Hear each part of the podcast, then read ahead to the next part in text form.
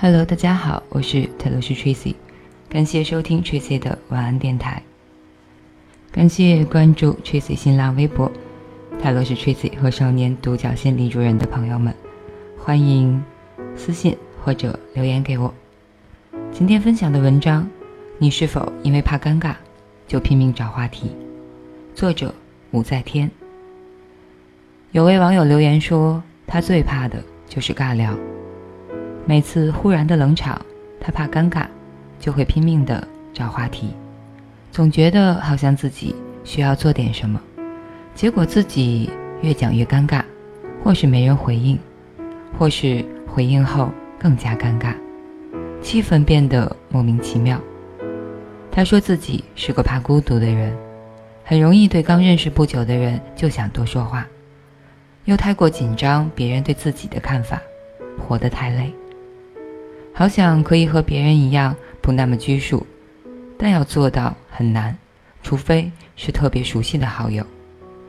留言中他还说了一些生活中的例子，比如刚入职的时候会努力和同事们搞好关系，他们公司买午餐需要到楼下挂饭牌，一开始他很主动地问其他的同事帮他们挂饭牌，久而久之好像变成了他专有的工作。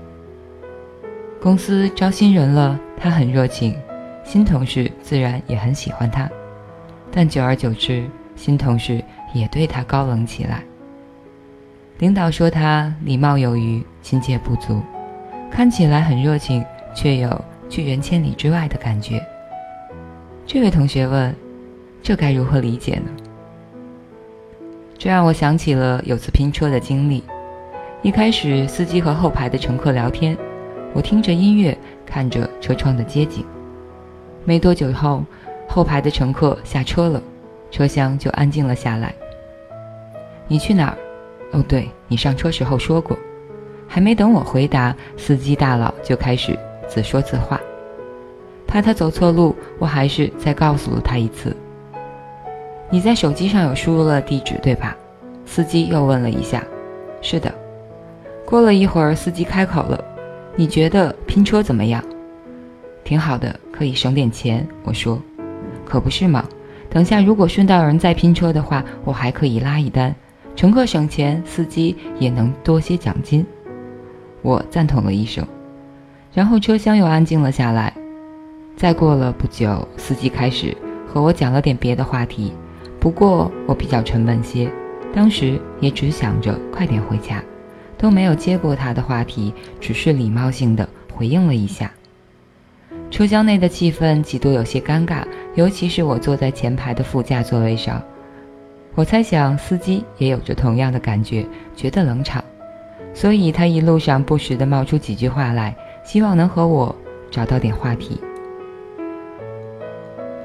不知道你是否也经常遇到这样的场景，和另外一个或几个人在一起。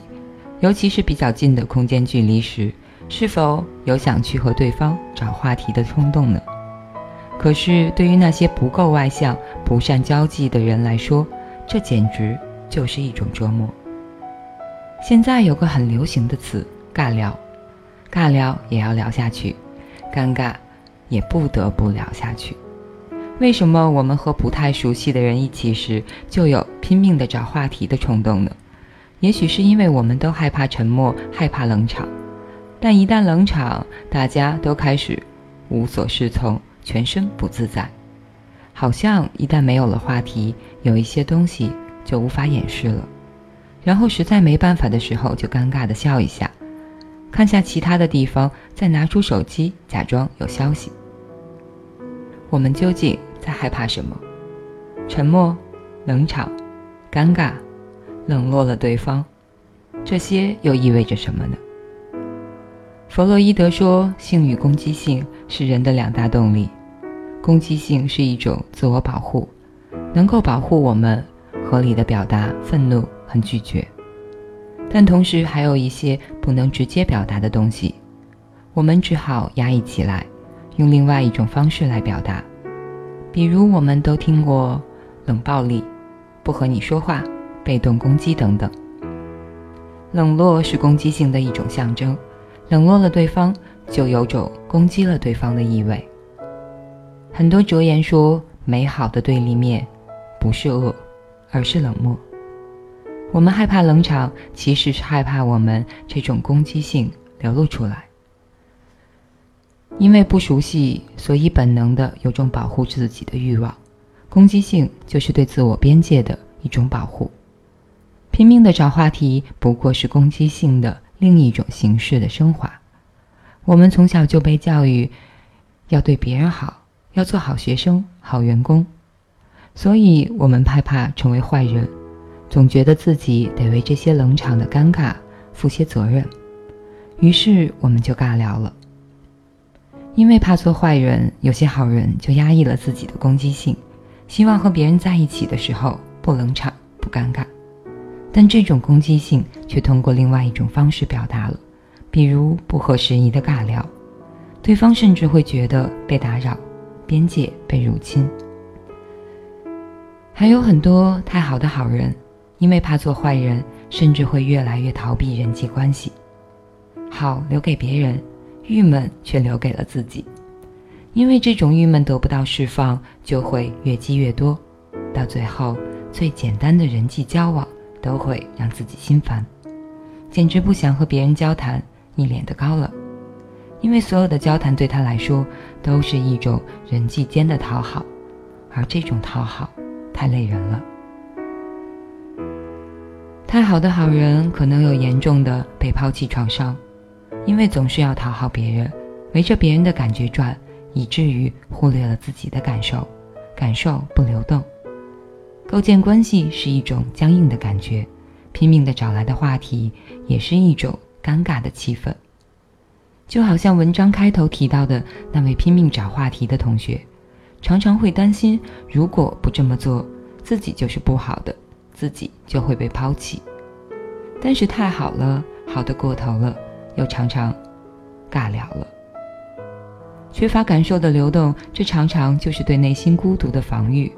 所以，他的领导对他说：“看似热情，却有拒人千里以外的感觉。”很多人在人际交往中都会有这份紧张和焦虑，那么怎么办？最简单的方法就是看到每个人在人际关系都会紧张。最紧张的你会认为只有你紧张，这其实是无意中夸大了自己的部分。舞蹈需要两个人配合才能跳下去，聊天也要两个人开心才能聊下去。你只是关系中的一部分，也只能对自己的这部分负责，无需对别人负责。另外，前面说了，攻击性是人的驱力之一，攻击性并不代表都是坏，它也可以让人活得更立体、更有层次感。而你要做的就是用象征性的方式把它表达出来。有位朋友分享说，有次和别人尬聊，实在不知道要说什么了，他就坦言说自己是个不太会说话的人，现在不知道要聊什么。本以为会令对方不高兴，却不想对方听了，并没有感到被攻击，反而如释重负，也分享了自己真实的感受。突然间，两个人的距离就近了，反而就着如何聊天这个话题，聊到了更多。攻击性可以成为人际间的屏障，保护自己，也可以是你活力流动的通道。你可以找到更合理的方式把它表达出来，至少不要压抑，不要让它攻击了自己。愿你勇敢接纳，愿你勇于尝试。愿你真切的感受到流动的美好。以上就是这篇文章，你是否因为害怕尴尬就拼命找话题呢？嗯，作者吴在天，来自公众号行动派，感谢收听，晚安，好梦。